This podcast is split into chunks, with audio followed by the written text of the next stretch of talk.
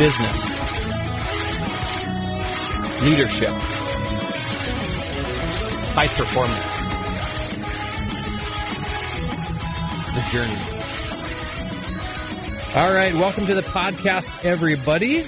Um, it's a beautiful sunny day here in Fargo as we are recording, and we're going to talk today about happy employees. So, our guest today uh, is a work happy expert who specializes in empowering and inspiring sports professionals to be the very best version of themselves. So, audiences uh, appreciate his simple, high energy and humorous approach as he bestows the wisdom behind productivity, whether in the office or at home. Uh, he coaches his clients in the art of living their passion and the importance of talking about mental health in the workplace. So, over his 27 year sales career uh, within the NHL, MLS, and such, he has produced over 12 million in tickets, products, and services across North America. And professional sports teams currently hire him to infuse his work happy game plan into their culture, uh, which facilitates an increase in revenue and a reduction in turnover rates, all while prioritizing mental health.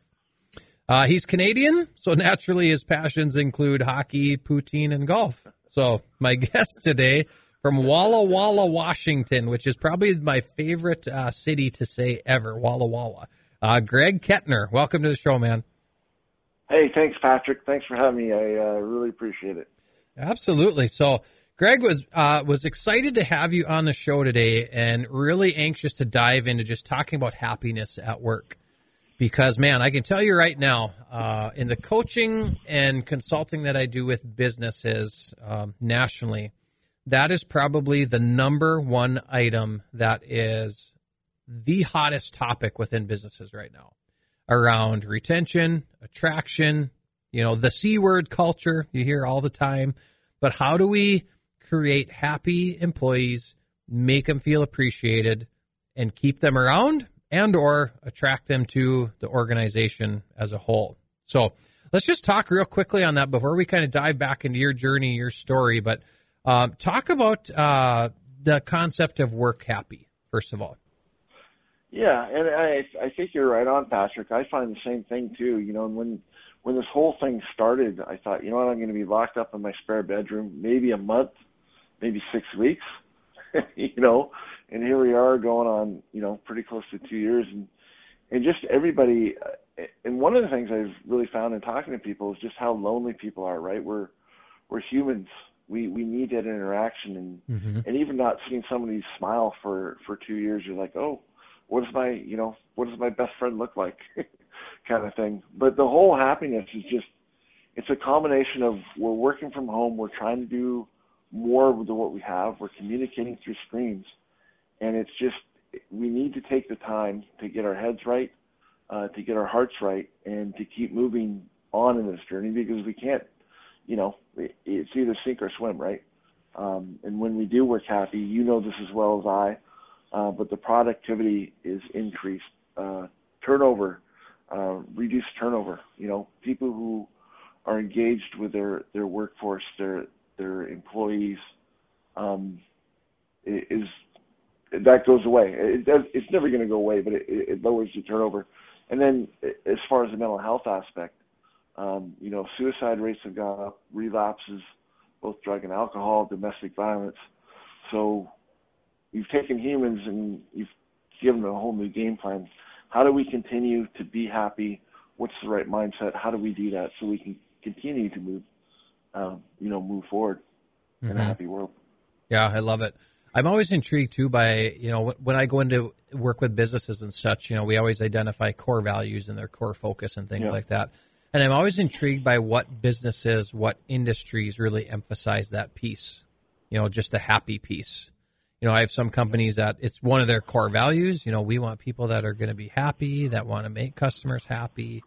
Um, so I always find it interesting of kind of where that falls. Uh, within the spectrum of what's really truly important within a business. Yeah, and and you know once once a company gets that the the, the work happy culture, um, it's so easy to do it. It's not a hard. I mean, you're not buying new software or a, a ton of training. It's just getting back to the basics. How do we say please? How do we say thankful? How do we let our staff know that we're grateful for them? Right? I mean, everybody's had everybody's been affected, obviously some at different levels, but it's just how do we continue to connect as human beings because all this good stuff happens when we are happy and we're not down on the droll drums or you know poor me I, mm-hmm. I can't go on yeah and man if there's two factors that have really contributed to that too outside of covid is um, uh, number one your gen zers you know your gen zers yep. really want to be appreciated they want to know what their piece in the puzzle is how how they're contributing and then obviously just remote workforce I mean, that's really challenging when you have people all across the country and you're not coming into that office setting. Um, maybe you know your your coworkers are all around maybe the town that you're in, but you're not prioritizing that time together. You're not seeing each other, having those small conversations and things like that. Also,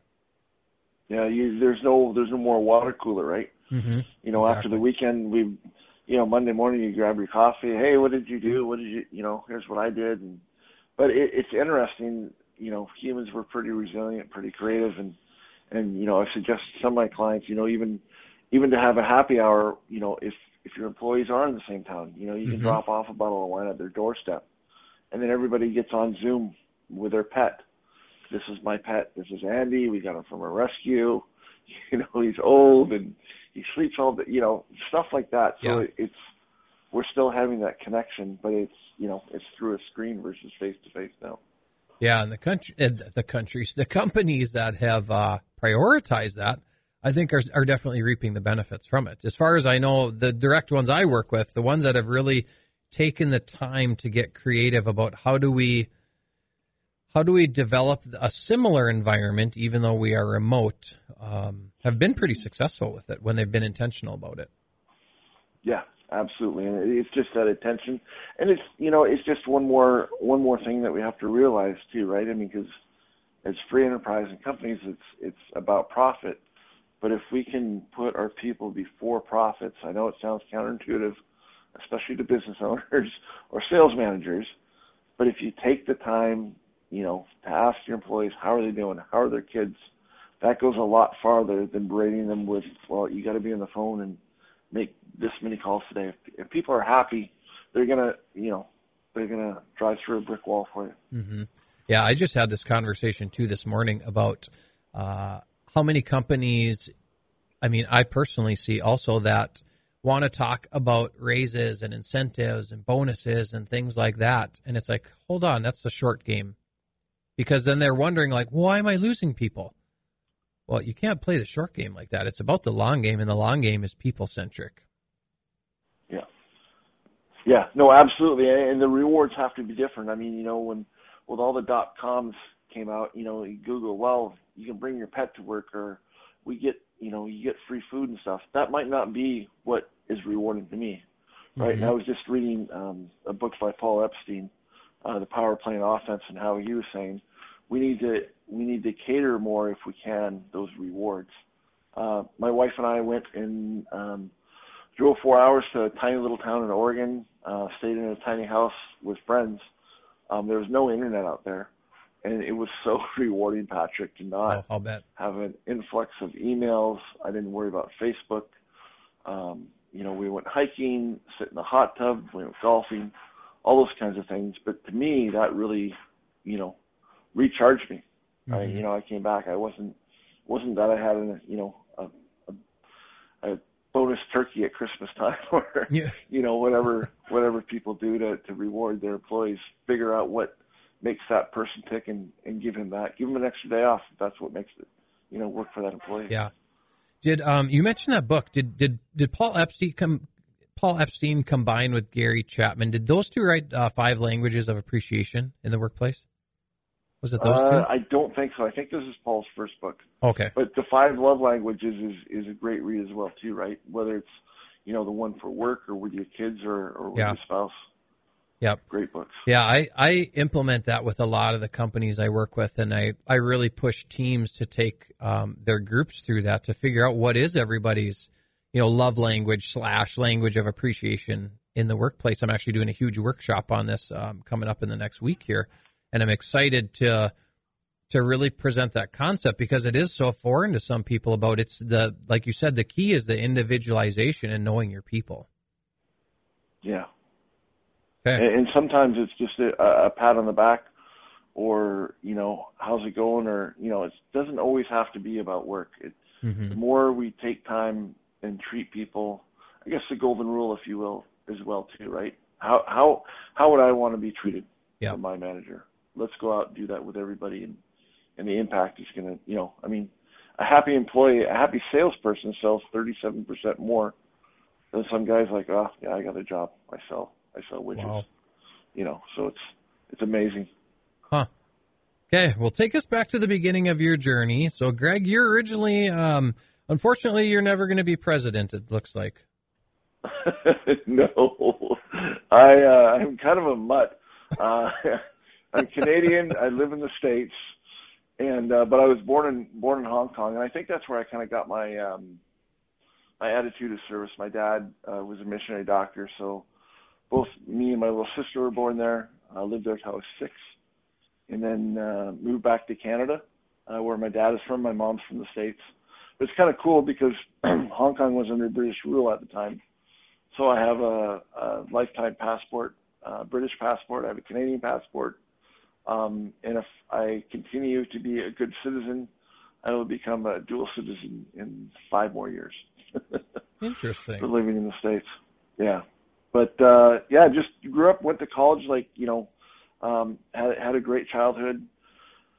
Went to college, wasn't sure what I was going to, uh, really do when I got out. And, uh, I was talking to my brother, he was finishing up his PhD in psychology.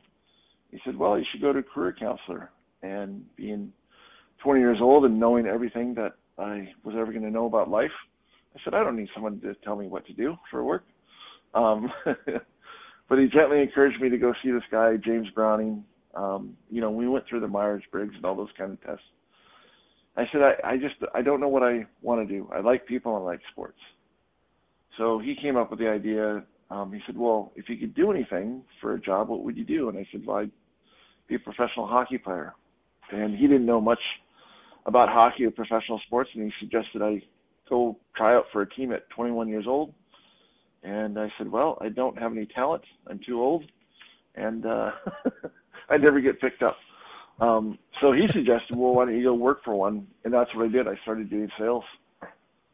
And 27 years later, I've, you know, worked for in the NHL, uh, MLS soccer. I've, I've sold software uh, sold flooring online, but now it, it, I finally was able to find my why and my passion and combine sales and humor and how to work happy. And, and that's what I do. I work with organizations on how to be better by putting your people before profits. Awesome. Yeah. And it, I know you mentioned one of your hidden talents is stand up comedy, correct? Yeah. Yeah. I have the gift for uh, making people laugh and uh, it was cool. I, I, I got dared uh, one night back when I was living in Vancouver. Uh, we were out and had a couple of adult beverages, and we came across this open mic stand-up comedy show. And so I went in, and my buddy's like, "Well, you should you should go up there." I'm like, "Man, I'm I'm not a public speaker. I'm not going to go tell my jokes in front of people. I'll tell them to you guys here at the table." Um, but they convinced me. Uh, I went up and I absolutely fell in love with it. And so I started doing that for, oh, probably about two or three years on the side. And then I had the opportunity, well, opportunity or fate, I, I don't know what you call it, but I was at our company. I was working for SAP at the time, and every year they would have their annual sales kickoff. So there's about 4,000 people in Las Vegas. We overtake the Bellagio Hotel for meetings and conferences and networking. And every year they would have the award banquet, and the number one salesperson uh, was awarded with a brand new Porsche. Wow! So this event was uh, pretty big. you know, and they'd they'd hire you know entertainers to come in. Uh, the year I was there, Lenny Kravitz was the house band. So that's the kind of level that we were playing at. So the conferences were fun. Um, and so this one year in particular, um, the MC, seven minutes into the three-hour program, uh, said something so uh, egregious on stage about one of the presenters that he got fired. Seven minutes into a three-hour program, so they cut the microphone, the lights came on. Lenny Kravitz started playing again, and I was like, "Wow, this this sucks." Well, about five minutes after, um, over the PA, uh, they said, "Hey, again, we're sorry for what just happened. Uh, the MC has left the building. We fired him, uh, but we're going to start over again in 15 minutes. And if anyone knows where Greg Kettner is, we need to talk to him." um, You're like, "Oh boy!" And that's well, that's you know, I, I looked to my left. I was at the very back of this ballroom with 4,000 people, and like there's an exit door, and right out there, out the exit door was the the uh, craps table. So I'm like, you know, I could just slip out, and my life will be fine. I don't have to, you know, because I I didn't know why they were calling me. I was like, why would they want to talk to me after that just happened? Mm-hmm. So I decided, well, I might as well, you know, if I'm getting fired, I might as well get it over with. so I went backstage and I said, hey, I'm Greg. How can I help? He said, well, you saw what just happened. And I said, yeah. I said, I would hate to be the guy to follow that person. And and he said, that's exactly what we need you to do. We heard you do stand-up comedy. Uh, we need you to go up and do 15 minutes to get the taste out of everybody's mouth, but more importantly, so we we know what we're going to do from here going forward. And I thought about it. I'm like, well, yeah, I'll say yes. I don't. I didn't know what I was going to say, but here's an opportunity. And I had been doing stand-up for oh, probably about a year, playing in small clubs with five, ten people telling fart, fart and poop jokes. um, I said, you know, here here I am in Vegas. I've got four thousand people. Uh, I'm never going to have a show like this ever again in my life. And uh, so I walked out there. I did 15 minutes, and I just kind of told stories about being in Vegas and whatnot. Um, but being in sales, um, at the end, I had an ask because that year, if you hit your number and beyond, President's Club was a $10,000 cruise for you and a partner through Turkey, Italy, and Greece. And uh, I was nowhere near getting on the boat that year. So I admitted that in front of everybody. I said, you know, but I'm kind of helping out the company right now. Is there a way I can get on the boat? And I shut up. and it seemed like a long time. It was a couple, you know, a couple seconds later, a gentleman from the front row stood up, walked up to the stage, shook my hand. He goes, "Kid, you're on the boat." I'm like, "Who are you?" He's like, "I'm the president of SAP." I'm like, "Perfect, I'm in." so, and this is all, you know, I still had the mic on me, right? So everybody's hearing this, and then it was a standing ovation. And after that, I thought, you know what, I could, I could get used to working for 15 minutes and getting a ten thousand dollar trip. Yeah, no um, kidding. So that that was eight years ago. I'm still trying to get back there. Um, but but it, it, I really learned a lesson that day. You know, say yes even though you don't know what the hell you're going to do, mm-hmm. um, and and and take that opportunity because you never know where it's going to lead. And and after that, I thought, oh, I I can do this for a living. So three months later, I I quit my job and I went and did stand up comedy for five years.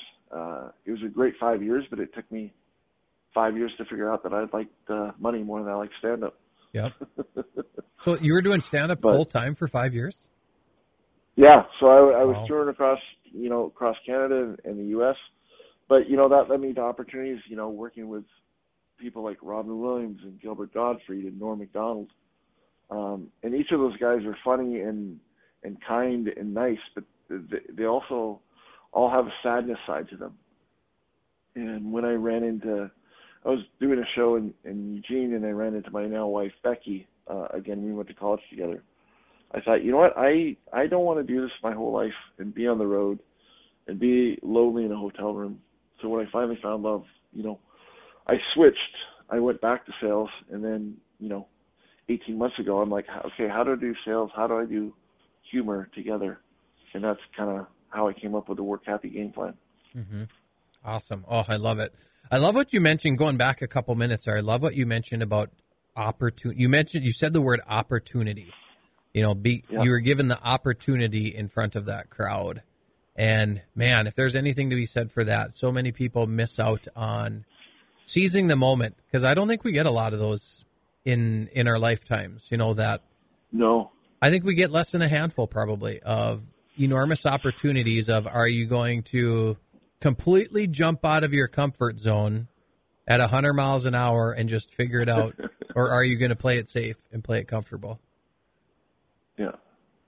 Yeah, it, it's been great. Like I, I now go back. I I, work, I did some work for a company last month, and the chairman of their board uh, is John Schwartz, the guy who gave me the trip and walked up to the stage. you know, this is 10, 12 years ago.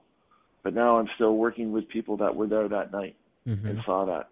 And and I I don't know where I mustered the courage to say, yeah, let's do this because yeah, it was it was mind blowing when I walked out on that stage and there's 4,000 people. It's a standing ovation. I didn't know what I was going to say, so I just I looked around the room. I said, "Hey, I am Greg Kettner, and I can't do any worse than that guy." That's a great intro.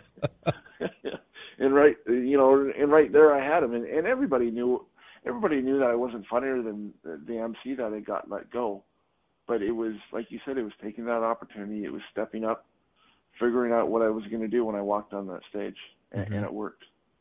Love it. That's awesome.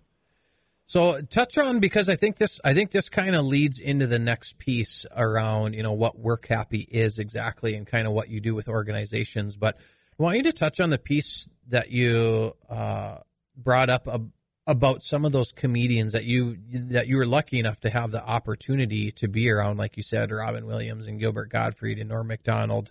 Um, what was it about that other side that you saw in them? Tell us just a little bit about um, give us kind of an in-depth view of kind of what you saw with some of those people. You know, the when when we see them on stage, um, and, and I found this even to be myself. That was that was the happiest that person's ever been. Is when they're on stage, you have a great crowd, but you know, being a stand-up comedian, um, if you're working the club circuit, you're usually doing one show on Thursday night, two on Friday, two on Saturday. So, you know, for the, the four or five hours a week that you work, it's fun when you're on the stage, but it's so lonely getting to the stage. You know, there's not a lot of um, stand-up comedians that are happily married with families and whatnot. Just that's the nature of of the business. And I remember talking to Norm Macdonald one night. He was telling me, you know, how he got let go from an SNL and and whatnot. And I said, uh, you know what what what is some advice and he said you know what if you want to if you want to have a good marriage and and have kids get out get out now he said because at times it can just you know you're always trying to figure out how to make other people happy that you forget how to make yourself happy and so it was it was a blessing in disguise that you know I, I did run into Becky because yeah sure you know being being on stage and being in that for that many people was a serious rush but now, you know, watching my 17 year old stepdaughter play volleyball or getting a text, I love you, like that is way more happiness than, mm-hmm. than making somebody laugh at a comedy club. Wow. The line that you just said that hit home there was when you said it's so lonely getting to the stage.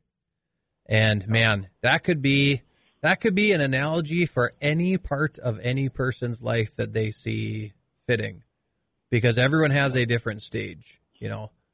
And you know, yeah. I I think of just the the business owners and things that I work with, Greg. You know, of I I hear that very frequently. You know, it's a lonely, it's extremely lonely being at the top, and it's even lonelier getting yep. there sometimes as well. So, man, I think that's so applicable to whomever is listening to this, what you define as the stage, because it is, it can be extremely lonely getting to that point, and there's a lot of sacrifice along the way. Yeah, and I, I think one of the things that has allowed me to work happy during the pandemic is is reaching out and, and connecting with people like you. You know, I've got a small group of oh probably four or five guys that I reach out to, right? Because it is lonely being at the top, and when we're building our business, like you know the stuff that we go through every day, it's hard to explain, you know, even to our wives what we're doing and how we're going to get there, in the roadmap. Mm-hmm. But you and I can get on a call, and we're like, oh, yeah, I was there two months ago, or I'm just hitting the same thing, right? Yeah. Um, and so having having that tight circle, you know, whether it's five or six people that you can reach out to, lean on. Um, but yeah, it, it it it can get lonely here in little old Walla Walla. Mm-hmm. yeah, maybe you can speak to this too, Greg, because I think you know, yeah. for me, for me personally, one of the challenges along the way to everything I've done has been the people that kind of leave you along the way. You know, and I don't know yeah. any any other better way to put that, but you know, I found that that's probably been one of the most surprising things for me is as you've changed, you've uh, gone through that personal metamorphosis. You've your your values have shifted. I mean, all just like earth breaking shifts Yeah. in you as a person, as who you are professionally and things. You know, really, really, as you chase the dream and what you really, really want. It it has never ceased to amaze me the people that kind of turn their back on you and say, you know, oh, you you've changed, you're different, oh, you're not who who we thought you were or who you once were. You know, that's that's probably been one of the most surprising things that I have seen personally.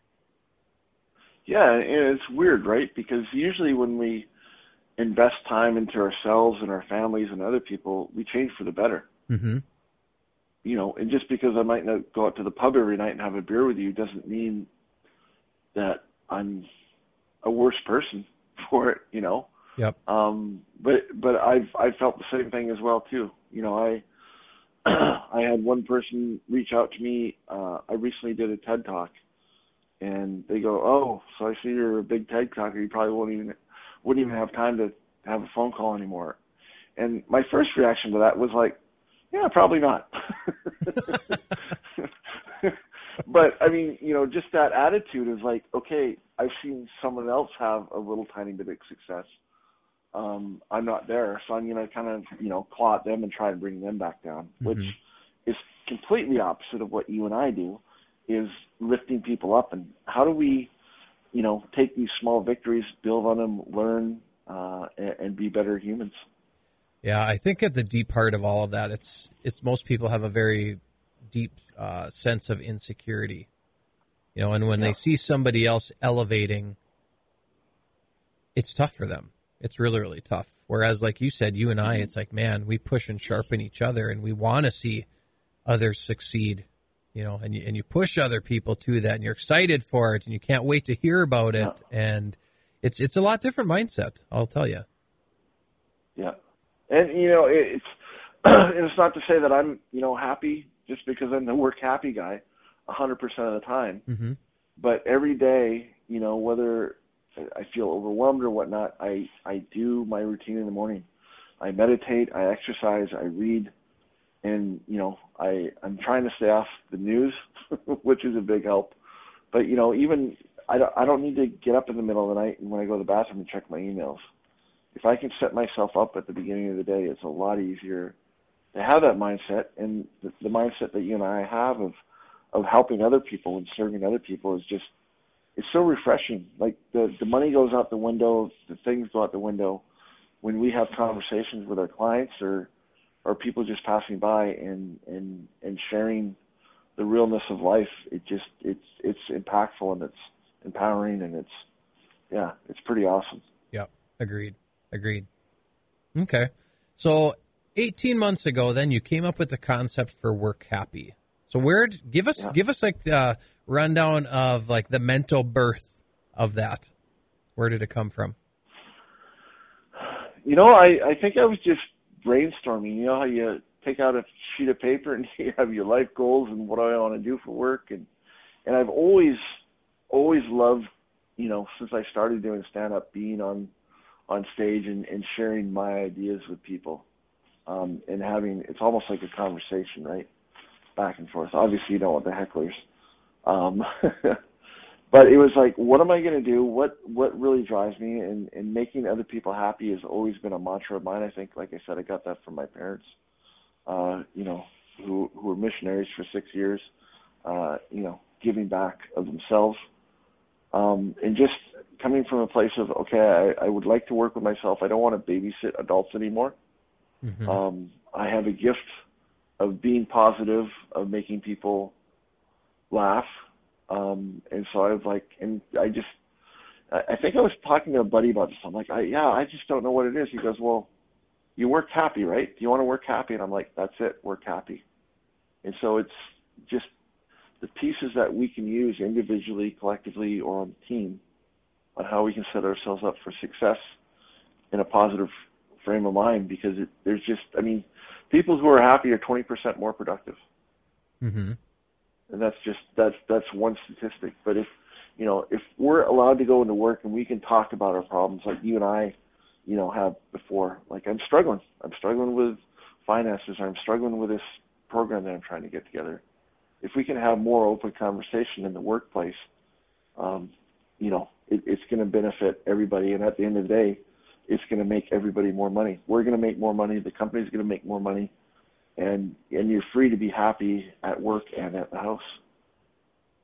Yeah, what I, what I love about that process that you took yourself through there, Greg, was number one, it started with a self awareness piece of yeah. what do I want, what do I enjoy, and a huge amount of clarity of starting to sift through some of those things. Like, what do I want to do? What am I good at? Yeah. You know, I think uh, I think a lot of people are unhappy because they never face those tough questions at the very beginning, yeah. at the onset of it all.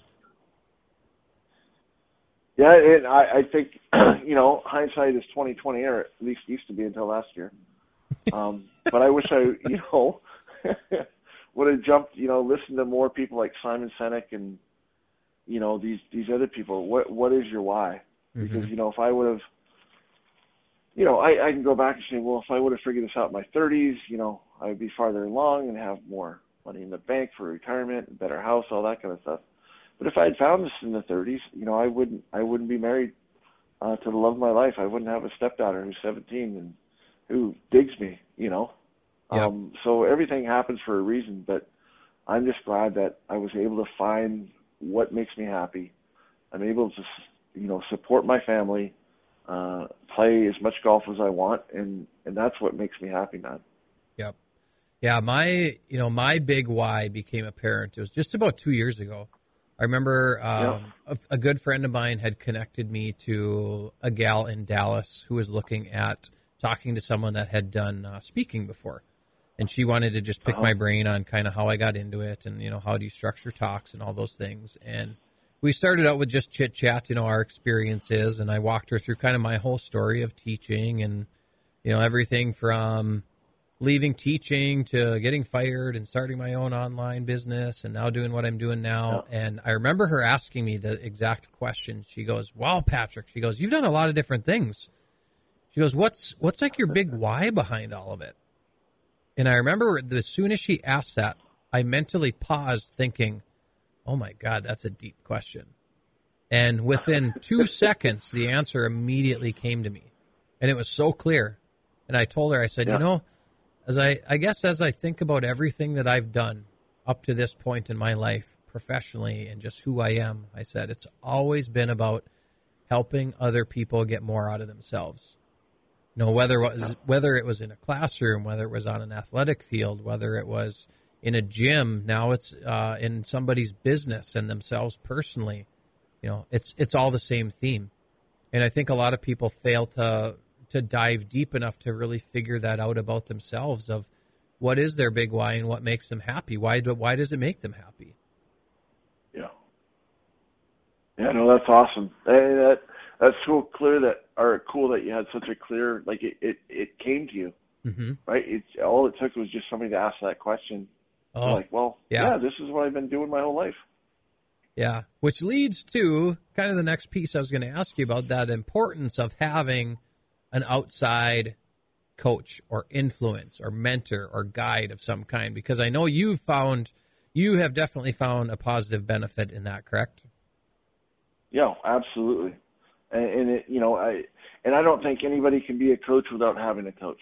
You know, there's people out there like, oh, well, I, read a couple books, I took a class, but in, in, unless you're investing like you and I do with our coaches, investing in ourselves because we don't know everything. I mean, we might think we're pretty awesome, but you know, but when we have a coach and and I found my coach um about 3 or 4 months ago and it's just it's been a world of difference, not just in the income that's coming in and, and the people I'm meeting, but just he's helped me get my processes right and, and how to do things properly and how to connect with people even even more than I was before. Um, but it's also great to have a coach because it's really hard you know, if you're sitting on the inside of a jar, it's hard to read the label on the outside. oh, I love that one. Just right, but you know, I mean, I, I could go ask my wife, uh, you know, well, what do you think about my business? But she's not a business coach. I could ask my brother, who's done business before, but he's too close to me. But when we can get somebody that we can connect with, and guide us along, it, it's so much so much easier and so much better. And, and I've learned so much from Craig as well too that I I take into my coaching sessions with with the people that I you know coach around happiness and and how do we have and maintain this positive attitude. Yeah, and the the Craig that Greg is referring to is Craig Hurd, who was actually on the podcast um, a while back. So we yeah. we were lucky enough to have him on here, also talking about just the importance of coaching and kind of his whole journey. And um, I remember his, his, story of walking away from corporate world and working his warehouse job to kind of figure things out, uh, which was extremely yeah. extremely intriguing. He he yeah. did he. he I think his big why. Whoop, go ahead, go ahead, Greg. Uh, no, I, I one of his big whys was when he had his kid, right? Because mm-hmm. he was in the corporate world, he was on the road four or five nights a week. And he's like, you know what? That's not that's not what I want. I want to be here for my kid. And so now he's, you know, made his business where he's home all the time. Yeah, it's it's pretty cool. He he took the step that so many people want to take and they think about all the time, but they don't have the balls to yeah. do it. Plain exactly. and simple. Yeah, right. so let's talk. Let's talk, Greg, about um, as you bring in the work happy um, into a business. What does that look like? Where do where do you kind of start with companies as far as uh, you know assessment or analysis of what they need, or kind of what's the program look like? Well, it's it, it's basically and it's always evolving, Patrick, as you know, uh, mm-hmm. doing this as well too. But it, it's really it's more of a consulting role that I've been taking. You know, working with a company, finding out who the leaders are, who we need to talk to, what their baseline is for where they're at now and where they want to go. And, and as you know, with consulting, we help people give different ideas that might work in their situations, right? To to, to close that gap. Um, so you know, I'm I'm working with a a company up in Vancouver right now. They have a couple of uh, events. Their their team is remote, uh, and they haven't had a big company meeting yet where everybody's on Zoom, and you know it's not looking like everybody can get together, you know, for another six months or so. So I'm I'm working with them on how do we connect, how do we have a virtual water cooler, you know, and then from that, some of the managers are, how do I lead with laughter, how do I use humor appropriately in the workplace, but it's it's just finding companies who want to put their people first, and then like you know I mentioned before, the big piece is how do we talk about mental health in the workplace. And I was did an event uh, for ALSD. It's Association for Luxury Suite um, people that you know the swell seats at hockey and football, baseball games. Um, and we had a forum on mental health, and it was amazing. You know, when we started out, I said, "This isn't a lecture. This isn't me just going over numbers. Let's have a real honest conversation about our teams and the mental health." And everybody in that room has been affected by you know by mental health. And I mean obviously the extremes are you know I'm I'm feeling sad today to suicide. Um, but after that um, event it was it was a 45 minute session that bled into an hour and 15 but people wanted to talk and just share their stories. I had one person come up to me and said you know what? I've I don't know why I'm talking to you but I've never told anybody other than my therapist and my my mom but I uh, I I attempted to take my life two months ago and I never wow. would have thought that the people in this room would talk about mental illness, about suicide in a loving, caring environment. And it, it just blew me away. I was almost in tears talking to this to this guy and you know, it's just it's opening up, it's having those conversations and in our society it's still not it's not cool or it's not comfortable to talk about stuff like that. Mm-hmm. Um, and so I'm helping organizations to lead by example, to share their own stories with their staff, so that you know if Johnny or Susie's comes in and is like, you know what, I'm dealing with anxiety right now. I, I need some extra time. That their manager can go, you know what, absolutely. How can we help to get you to where you need to be? Um, and there again, if we talk to our staff, if we talk to our management, and we help each other along, productivity is going to go up, people are going to be happy, um, you know, turnover is going to go down, and the quality of your company and the quality of the people that work for you is going to go up exponentially. Yeah, and I think I think you brought up the key there too, Greg. It's when your leaders are vulnerable first and foremost, and they start Yeah. sharing some of those things, man, that's when you see it really change and when you see everything get Yeah. cracked open. And and and, and in that con- in that forum, another gentleman put his hand up and said, "You know what? I I think one of my this was a couple years before, but he said, I, you know, one of my staff had gone through. I think it was his father who had passed by suicide. He was, you know, we'd heard the story. He said, but I didn't know what to say or how to go up to him. I managed him, and I wish I would have. And I'm kicking myself. And I said, well, first of all, you can't kick yourself for you know stuff that's happened before if you didn't know what to do. And so I asked him. I said, well, you are you still in contact? And he goes, yeah, now and then on LinkedIn, and and they've moved a couple of jobs apart from each other. But I said, you know what? Send him a send him a LinkedIn message or give him a call and just say, hey, you know what? I was at this conference. This is what I learned. I'm so sorry that I didn't say anything, but I wanted to let you know that I'm always available if you ever need to talk about anything. And he reached out to me later on. He said it was so cathartic because he felt like he had reconnected, and now he even has a stronger bond with this person over something you know that happened three or four years ago hmm and and the whole mental health, especially around suicide. I mean, our family's gone through it with my my stepdaughter losing her father. People are like, well, I don't know what to do. I don't know what to say. All you have to do is two words. I'm sorry, right? I I remember the the, the morning we found out about two o'clock in the morning. Um, so Becky and I were sitting on the couch for, you know, waiting for Rachel to wake up, googling how do you tell a kid this had happened and luckily my brother answered his phone call in the middle of the night. so he talked to us too. But the two people that showed up that day were friends of ours, and their kids are friends with with Rachel as well too. Um, one couple showed up with just flowers. They said, "We're sorry. We heard what happened. We're here for you." Um, and then the other other couple, uh, well, the wife and her two kids showed up at a door with two tubs of ice cream and cookies.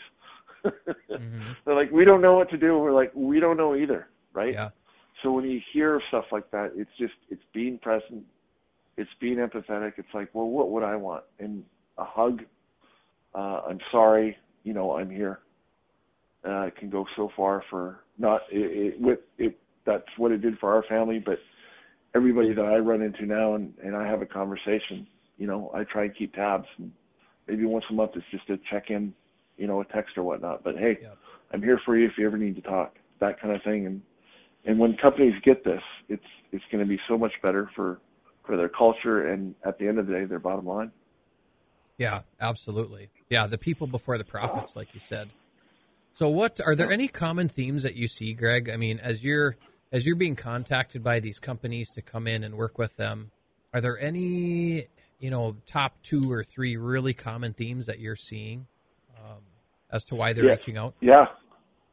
Yeah. Uh, productivity, people working from home and they're spending too much time watching Sports Center or taking their dogs for a walk, that kind of thing. Uh, so just the productivity and how do we connect?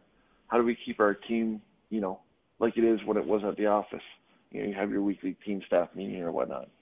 So there's that. And then the other big thing is, is loneliness, which I know you and I deal with being, you know, solopreneurs working for ourselves sure we have our contacts and our families, but it's you know it's connecting with people more specifically. And, and one of the things that I've done lately is I picked up my phone a lot more than I have the last 18 months. You know, get off a Zoom meeting, have a phone call, or you know where it's safe. You know, go meet at a coffee shop, have a conversation. Yeah, So the, those would be the two biggest things that come Okay. up. Yeah, the loneliness. I always, you know, when when you said that, actually, the visual I got in my mind was driving at night. And the reason I think of that is because, you know, as I travel and stuff, obviously I'm driving early mornings, I'm driving later nights as I'm coming home, you know, trying to get home rather than Yeah. stay somewhere, you know, the night before or the night after or the night of or whatever it may be. But, you know, I think of the other night I was actually driving to a prayer service and it was just myself, my daughter, my wife stayed home. And I that exact thought actually went through my mind of like, you know, the journey of doing this is phenomenal. And it's it's a huge self-learning experience, but it is extremely lonely at times. You know, Yeah. the, the their their eyes their eyes to the top and just the the struggle the struggle can be very very real and it's all about man for me you know for me the thing i always just think about is the big why behind why i'm doing all of it You know, what is it that's truly driving Yeah. me that keeps me out of that negativity? You know, I realize the loneliness, but there can be a there can be a very positive uh, forward momentum of being alone as well, and I really try to focus on that rather than the what am I missing out on or what am I not doing now that I feel like I should be doing and such. Yeah, and that's you know, and, and I have those thoughts, you know, um, as well too. But it, it's that daily, you know, why am I doing this? And you know, and working with Craig, he, he was great. Uh, one of our first sessions, he did a visualization with me, and uh, the next thing I know, I'm I'm crying. I'm like, I wasn't expecting to pay you to make me cry, but you know, it went. My vision went from you know I need to support my family to this is all about my family, right? I've only got two more years with Rachel's, you know, before she goes to college, um, and these are the years I can, you know, uh, I can schedule my day so I can go watch a volleyball game, or you know, we can go skiing if it, you know, dumps eight inches. We can take the day off and go. And I'm not, I'm not going to have that the rest of my life. But the time that I do have with her, being able to work for myself and work from home, that that's the goal, right? Is is to be happy at work and at home, and and I found it, and I'm I'm very grateful. Awesome. Love it. Hey, Greg, what's the next big thing with Work Happy or uh, or otherwise for you? The next big thing is just yeah, I I did a TED talk um, about how uh, the power of laughter, and and to dumb it down in a nutshell, it's you know when we laugh we connect, when we connect our hearts are opened up, and when our hearts are open, then we can make the world a better place. And so my, you know, my mission in, in working with sports teams or any organization for that matter or individuals is how do I help other people see what I've found, the all the great benefits of happiness, and how can I everybody that I reach out to make, you know, be a part of their happiness, so that we can make the world a better place. Because there's just there's too much divide, there's too much this, there's too much that and and I truly believe it comes down to we're not communicating anymore, right? Mm-hmm. You have your views, I have my views. I'm right, you're wrong. Well, that's not true, right? We're in a sinful world. We all have our opinions. We all have the ability to speak to each other. Let's have conversations. Let's connect with each other, and let's figure this out, and and be on the path together versus divided. Yeah, you bring up a Greg a great point there, Greg, too about views. You know, instead of seeing it as the right view, the wrong view, it's just a view. You know, and we've all created yeah. views based on the experiences that we've had in life. And until you really get to know what somebody's experiences are, you never get to understand their views. That is for sure. Yeah. And, and you're never going to understand the views until you have a conversation. Mm-hmm. Exactly. And, and especially with social media, right? If you see somebody, well, this is the, what they think and why they said it, and you're just like, well, what's wrong with them? Like that's totally foreign to me. But if you have a conversation with that person, find out their life experiences, how they were raised, you know, all that kind of stuff, and and you still might not agree with their views, but you can at least have a conversation. You can be friends with somebody and not agree with them. Exactly. Exactly. And where did that get lost? That got lost. That got lost somewhere. Yeah. Yeah. You know, we're in it. We're in it. Everybody's in it to win it, and everybody's so selfish. But the more we listen to each other, the more thoughtful conversations we have. Um, and I just sitting here thinking, um, back in January, um, my two neighbors, they live across the street, and I texted them. I said, "This is enough. We need to have a drink on the driveway." I go, "I've been cooped up too long," and so we went over to my buddy Skip's driveway, and we were six feet apart. We had our our jackets and our toques on, and our whiskeys, uh, and we had a 30 minute conversation. It was so great because we hadn't, you know, really chatted for four or five months. Yeah. Um, and that led to driveway drinks. Um, so during the summer, every Thursday at seven, we'd go to another neighbor's driveway. Uh, everybody, you know, bring whatever they're drinking, whether it's wine or beer or soda or water. And we would have, some nights we'd have 20, 25 people sitting in the driveway. That's awesome. We got, we got to know our whole neighborhood, right? And then somebody picked it up in the paper. They're like, "Oh, this is so cool," but you know, I've lived here for five years, and there's people that I've, you know, gotten to know over one driveway drink. Yeah. And and now it's it feels more like a community right? There's people that I don't agree with their politics or I don't agree with the way they raise their kids, and same with them. But we're friends, and if they need me to come over and help them move something or feed their dog, absolutely, right? Even though I don't agree with their politics, mm-hmm. it's it's putting people first, and, and, you're right, we've lost that. That's cool. I love it. People first. No truer statement. Yep. So, okay, where can our listeners find and follow you, Greg? Probably the easiest, uh, my website, gregkettner.com, or on LinkedIn. Awesome. Okay, and we will link both of those uh, below in the show notes here, so everybody make sure you check those out. But Greg, uh, thanks so much for coming on the show, man. Um, some great info around, man, just just connecting and putting people at the forefront um, of an organization yeah. and how how powerful it is. You know, whether it's impact, profits, doesn't matter what you're in the game for. It's all about people. Yeah, and I, I really appreciate what you're you're doing, Patrick, as well too. Right, you're you're helping people build their businesses, and that leads to having kids and the money to do that, and and everything. It's it's been a, a great friendship, and I, I really really respect what you're doing. So, thank you for having me along on your journey. Yeah, absolutely. Thanks so much, Greg. So, with that, everybody, uh, yeah, don't forget to check out uh, Greg's uh, website. Like I said, that'll be that'll be in the show notes here. Um, don't forget to follow me on LinkedIn, Instagram, Facebook. You can search Patrick Metzger Coaching. Uh, everybody, thanks for tuning into the episode. Be sure to subscribe to, rate the podcast. Um, Patrick-Metzger.com. Show notes. Check them out. Uh, share this episode with somebody. Uh, if you know a business, maybe that's looking uh, for Greg's services around just, man, how can we increase productivity? How can we create much more of a people driven and people centric culture um, and a happier one at that? Um, share that message with them. So until next time, I want to remind you to own you and the journey.